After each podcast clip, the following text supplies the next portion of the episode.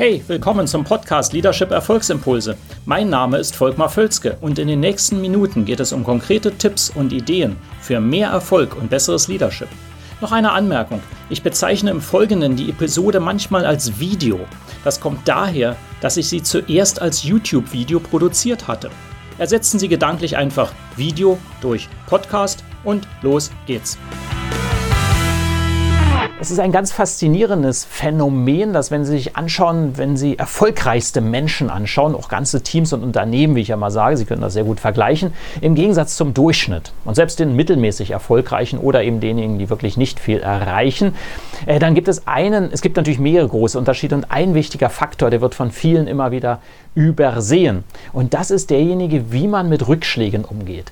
Die erfolgreichsten haben ja sogar in Summe mehr Rückschläge als normale Personen, normale in Anführungszeichen, ähm, als durchschnittliche Person, durchschnittlich erfolgreiche Person, weil sie eben einfach auch mehr riskieren in aller Regel. Also das heißt, sie machen mehr und haben dadurch auch mehr Rückschläge. Und jetzt könnte man ja denken, ja, wenn sie so viele Rückschläge haben, wie gehen wir denn dann mit den Rückschlägen um? Was bewegt denn die dazu, dass sie trotzdem erfolgreich werden? Weil häufig ist es eben so, wir können sagen, wir haben einen Rückschlag, dann ähm, ja, brauchen wir eben lange, um uns wieder zu erholen. Also ist das ja schwierig für den Erfolg. Das Gegenteil ist der Fall je mehr man mit Rückschlägen, kleinen, großen, das spielt gar nicht so die Rolle, im kleinen oder große umgeht, äh, desto schneller kann man auch werden. Man muss natürlich lernen. Das ist wie ein Training. Wie ich sage ja immer, man kann alles trainieren, fast alles trainieren.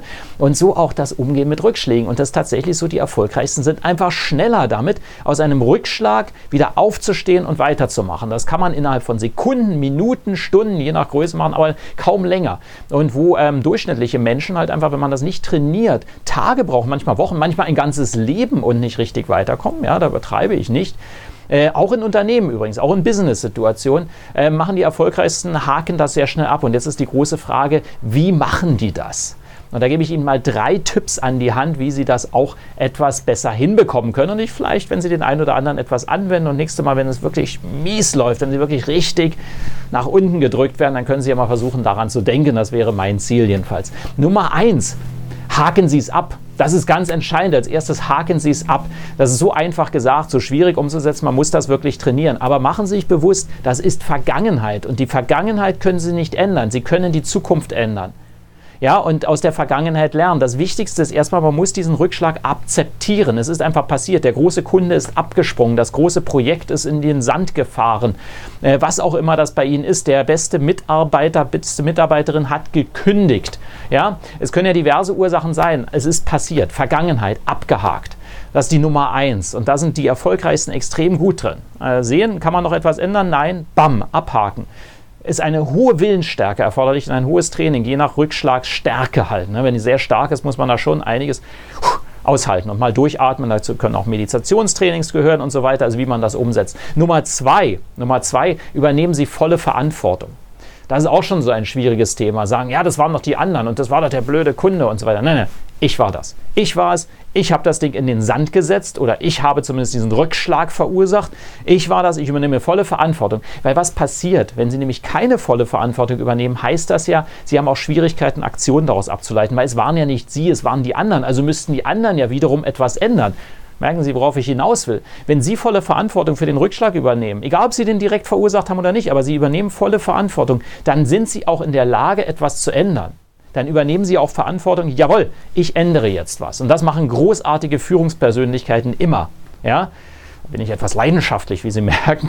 Und Nummer drei, ganz wichtig, dann ergreifen Sie Aktion. Kommen Sie da raus, machen Sie etwas, auch wenn es nur eine Aktion ist. Tun Sie etwas, um wieder rauszukommen. Und sei es erstmal nur eine Bestandsaufnahme und sagen, was ist hier eigentlich passiert? Lass uns mal, lass uns mal sehen, was ist genau passiert. Lage, Situ Situationsbericht. Oder sagen, ich mache jetzt mal eine Aktion, wir machen mal das oder jenes. Das hängt natürlich ganz von den Umständen ab. Aber tun Sie etwas, das ist wichtig. Geben Sie auch dieses Signal nach draußen, zu sich selbst und nach draußen, dass Sie jetzt etwas tun. Und dann kommen Sie sehr schnell wieder raus. Und ich sage Ihnen, die Erfolgreichsten machen genau das. Die sagen, Vergangenheit abgehakt. Wer ist verantwortlich? Ich. Wer übernimmt Aktion? Ich und das jetzt sofort. Und damit kommen sie raus, damit äh, sind sie auch nicht in diesem Modus, dass sie sich äh, in der Vergangenheit wälzen und in den Rückschlägen und dann depressiv werden. Einfach gesagt, nicht einfach umgesetzt, wenn Sie es nicht gewohnt sind. Man muss das trainieren. Dazu hilft natürlich auch ein Coach, wie auch immer, äh, das nur noch kurz erwähnt. Aber wichtig ist, dass Sie es machen. Ich hoffe, das hilft. Das ist ein kleiner Denkanstoß wiederum, wie Sie im Leben glücklicher und erfolgreicher werden können. Ja, auch glücklicher damit ähm, und durchaus mehr erreichen können. Im Beruf, im professionellen Leben wie auch im privaten. Okay, also das war es für dieses Mal und bis zum nächsten Spitzenleistungsimpuls. Machen Sie es wie immer. Treiben Sie Ihren Erfolg voran und zwar jeden Tag mit Leidenschaft. Hat Ihnen diese Episode gefallen? Dann vergessen Sie nicht, den Podcast zu abonnieren und teilen Sie ihn auch gerne mit anderen, sodass mehr Leute davon profitieren können. Also, bis zum nächsten Mal.